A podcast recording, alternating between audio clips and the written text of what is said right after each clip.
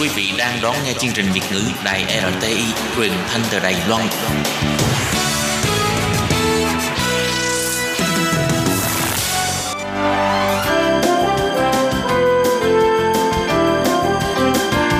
Xin mời quý vị và các bạn đến với chuyên mục Nhìn ra thế giới. Chuyên mục này gồm những nội dung liên quan đến quốc tế,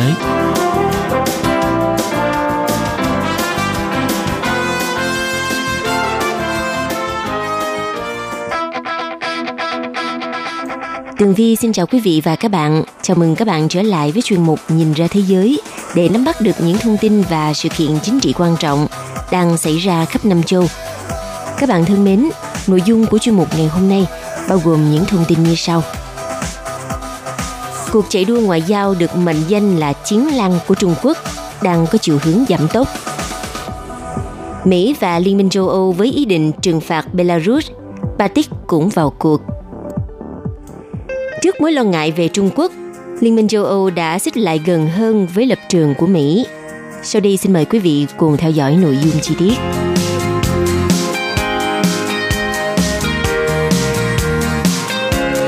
Thưa quý vị, sau một khoảng thời gian Trung Quốc thực thi chính sách ngoại giao chiến lan, thì một số người trong giới ngoại giao của Trung Quốc cho rằng chính sách chiến lan này quá gay gắt, khiến cho các quan chức trong thời gian gần đây có xu hướng mềm mỏng hơn.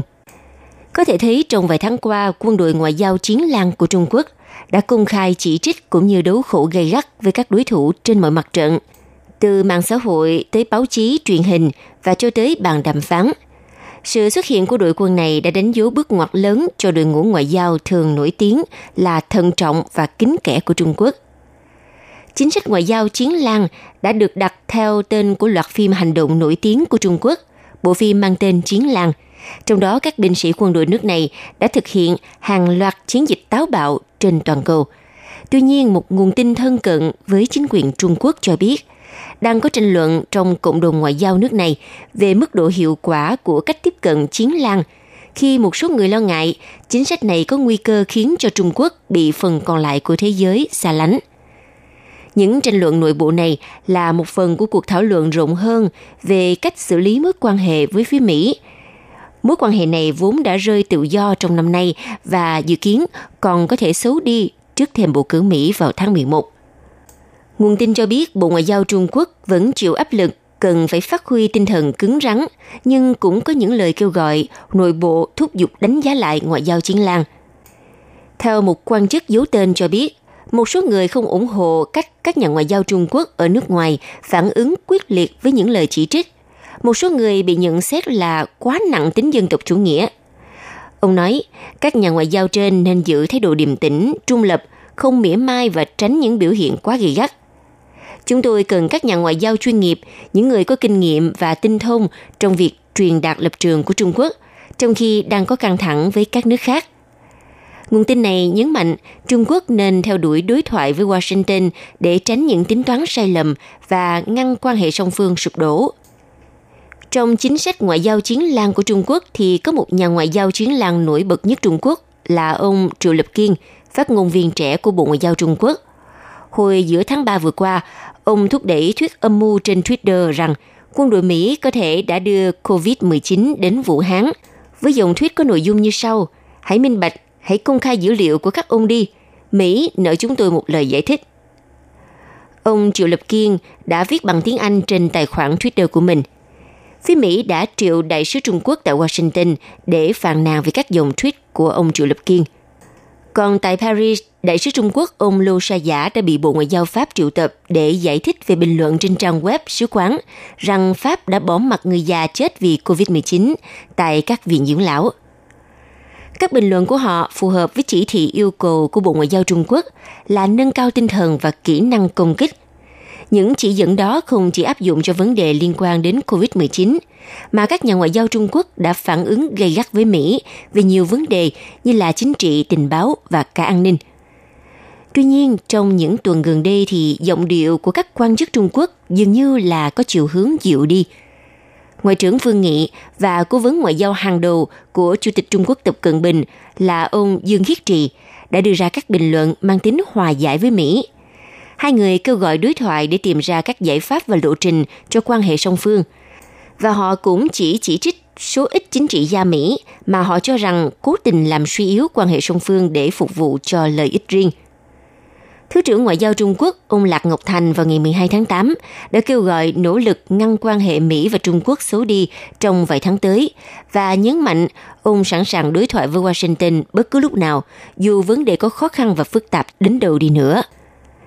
Theo các nhà nghiên cứu và cố vấn hàng đầu của Bắc Kinh cảnh báo rằng việc thúc đẩy quyết liệt chủ nghĩa dân tộc sẽ chỉ để thế giới ngày càng xa Trung Quốc hơn mà thôi.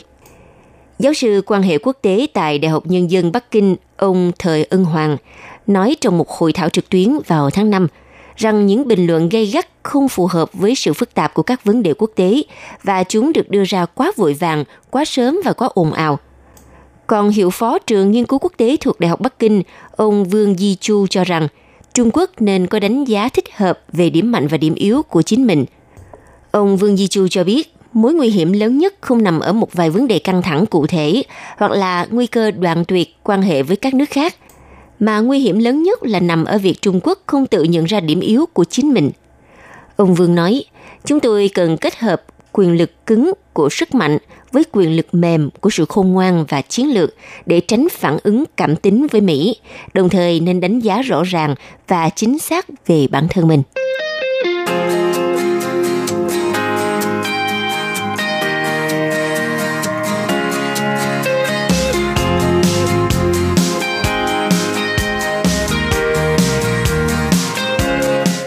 Vừa qua, Ngoại trưởng Mỹ, ngài Mike Pompeo đã có chuyến công du đến Cộng hòa Séc và tham gia các cuộc phỏng vấn với truyền thông của nước này. Theo nội dung được đăng tải trên trang điện tử của Bộ Ngoại giao Mỹ, thì ông Mike Pompeo không từ chối bày tỏ khả năng trừng phạt Belarus xung quanh vụ việc đàn áp biểu tình hậu bầu cử mang về chiến thắng cho Tổng thống Alexander Lukashenko. Theo đó, khi được hỏi về phản ứng của Mỹ đối với sự kiện ở Belarus, Ngoại trưởng Mỹ Mike Pompeo cho rằng – Washington sẽ xem xét đến từng tiêu chí để đưa ra các lệnh trừng phạt. Ông Mike Pompeo nêu rõ, Ồ, tôi chắc rằng chúng ta sẽ xem xét từng điều này và điều quan trọng cần lưu ý là các tiêu chí. Chúng tôi tin rằng chúng tôi có thể làm gì, không chỉ đơn phương Mỹ và còn theo cách đa phương để mang lại kết quả tốt cho người dân Belarus, dù đó có phải là lệnh trừng phạt. Như vậy, theo Ngoại trưởng Mỹ, Washington sẽ phải giải quyết các vấn đề xung quanh quan hệ giữa Mỹ và Belarus sau sự việc hậu bầu cử ở nước này. Mỹ hiện đang có kế hoạch cung cấp dầu cho Belarus. Ông Mike Pompeo nói, Chúng tôi vô cùng bối rối trước cuộc bầu cử và vô cùng thất vọng vì nó không tự do hơn và cũng không công bằng hơn. Chúng tôi đã thấy hành vi này trước đây và chúng tôi rất tiếc vì đây là cách nó diễn ra – sau đó chúng tôi đã xem bạo lực và hậu quả là những người biểu tình ôn hòa bị đối xử theo những cách không phù hợp với cách họ nên được đối xử. Ngoại trưởng Mỹ cũng thẳng thắn đề cập đến sự hợp tác của châu Âu trong tình hình ở Belarus chưa dịu xuống. Ông Mike Pompeo nói, chúng tôi chưa giải quyết được phản ứng thích hợp là gì, nhưng tôi có thể nói với bạn điều này. Chúng tôi sẽ làm việc với những người bạn ở châu Âu, những người bạn yêu tự do của chúng tôi ở đây – những người cũng quan tâm như nhau về những gì đã diễn ra. Chúng tôi muốn kết quả tốt cho người dân Belarus và chúng tôi sẽ có những hành động phù hợp với điều đó. Trước đó thì đại diện cấp cao về chính sách an ninh và đối ngoại của Liên minh châu Âu, ngài Joseph Borrell cũng đã đề cập đến việc 27 nước thành viên của khối đồng ý cân nhắc về khả năng sẽ sử dụng các biện pháp trừng phạt nếu chính quyền ở Minsk không ngừng việc đàn áp và thả những người biểu tình. Tuyên bố được 27 ngoại trưởng các nước châu Âu thông qua nêu rõ, các cuộc biểu tình ở Belarus là không tự do cũng không công bằng. Các nhà chức trách nước này đã triển khai bạo lực không cân xứng và không thể chấp nhận được, khiến ít nhất một người chết và nhiều người bị thương, còn hàng nghìn người bị giam giữ và gia tăng đàn áp tự do hội họp truyền thông. Chúng tôi kêu gọi chính quyền Belarus trả tự do ngay lập tức và vô điều kiện đối với tất cả những người bị giam giữ.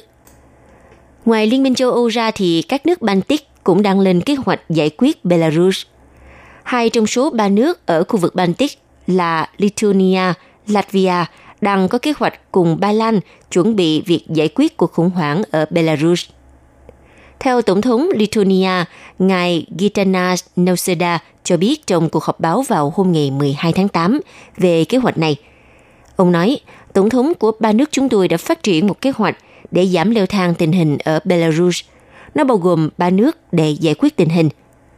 Như vậy, theo nhà lãnh đạo Lithuania, chính phủ Belarus trước hết nên ngừng áp dụng vũ lực đối với những người phản đối kết quả bầu cử tổng thống. Ông cũng lưu ý, bên cạnh việc từ chối sử dụng vũ lực, cần phải thả những người bị giam giữ. Bước thứ ba của kế hoạch là bắt đầu đối thoại với các đại diện của cộng đồng công dân. Vì vậy, ba nước của Baltic đã đề xuất thành lập một hội đồng quốc gia. Tổng thống Lithuania tuyên bố, một giải pháp thích hợp sẽ là thành lập một hội đồng quốc gia nhất định, bao gồm đại diện của chính phủ và cộng đồng dân cư với mục tiêu tìm kiếm cách giải quyết khủng hoảng. Sau khi chấp nhận kế hoạch này, các quốc gia của chúng tôi sẵn sàng đóng vai trò trung gian để môi giới quá trình vượt qua khủng hoảng này. Tổng thống Lithuania lưu ý rằng sự thất bại của kế hoạch này sẽ dẫn đến các lệnh trừng phạt của châu Âu và các quốc gia được áp dụng đối với Belarus. Cuộc bầu cử của tổng thống ở Belarus đã diễn ra vào hôm ngày 9 tháng 8 vừa qua. Theo số liệu sơ bộ từ Ủy ban bầu cử Trung ương, đương kim tổng thống ngài Alexander Lukashenko đã giành được 80,23% phiếu bầu, bỏ xa người đứng thứ hai là ứng viên đối lập với chưa đầy 10%. Ứng viên đối lập là bà Svetlana Tikhanovskaya tuyên bố không công nhận kết quả. Lưu ý, dữ liệu từ các điểm bỏ phiếu ở tất cả các khu vực của nước Cộng hòa Belarus cho thấy bà đã đạt được tới 70-80% số phiếu. Ứng viên đối lập này cũng tuyên bố tự coi mình là người chiến thắng trong cuộc bầu cử tổng thống ở Belarus. Thế là ngay sau khi có kết quả bầu cử sơ bộ, đêm ngày 10 tháng 8 tại một số thành phố Belarus, trong đó có cả thủ đô Minsk, đã bắt đầu nổ ra những cuộc biểu tình trái phép biến thành bạo lực. Lực lượng cảnh sát ở Minsk đã dùng lựu đạn gây choáng, hơi cay và vòi rồng để giải tán người biểu tình. Đêm ngày 10 tháng 8, nữ đối thủ yêu cầu ông Lukashenko chuyển giao quyền lực một cách hòa bình ở Belarus.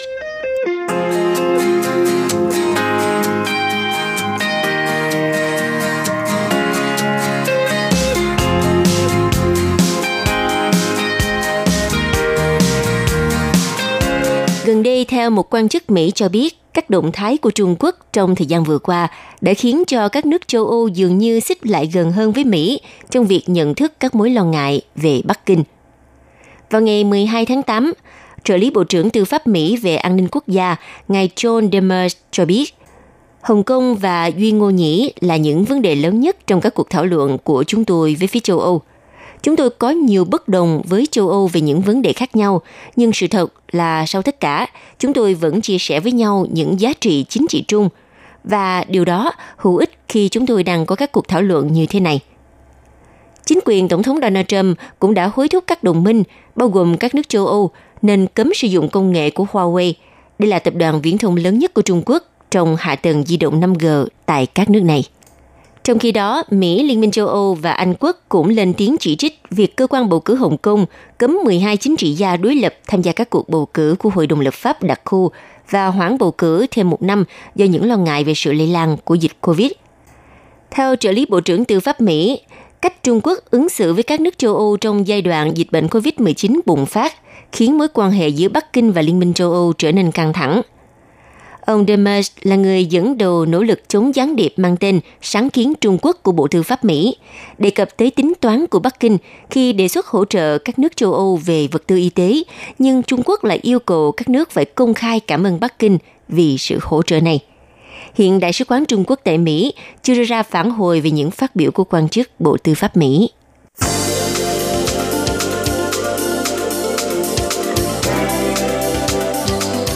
Vị và các bạn thân mến, vừa rồi là chuyên mục Nhìn ra thế giới do tường vi biên tập và thực hiện. Xin cảm ơn sự chú ý theo dõi của các bạn. Hẹn gặp lại trong chuyên mục tuần sau cũng vào giờ này. Bye bye!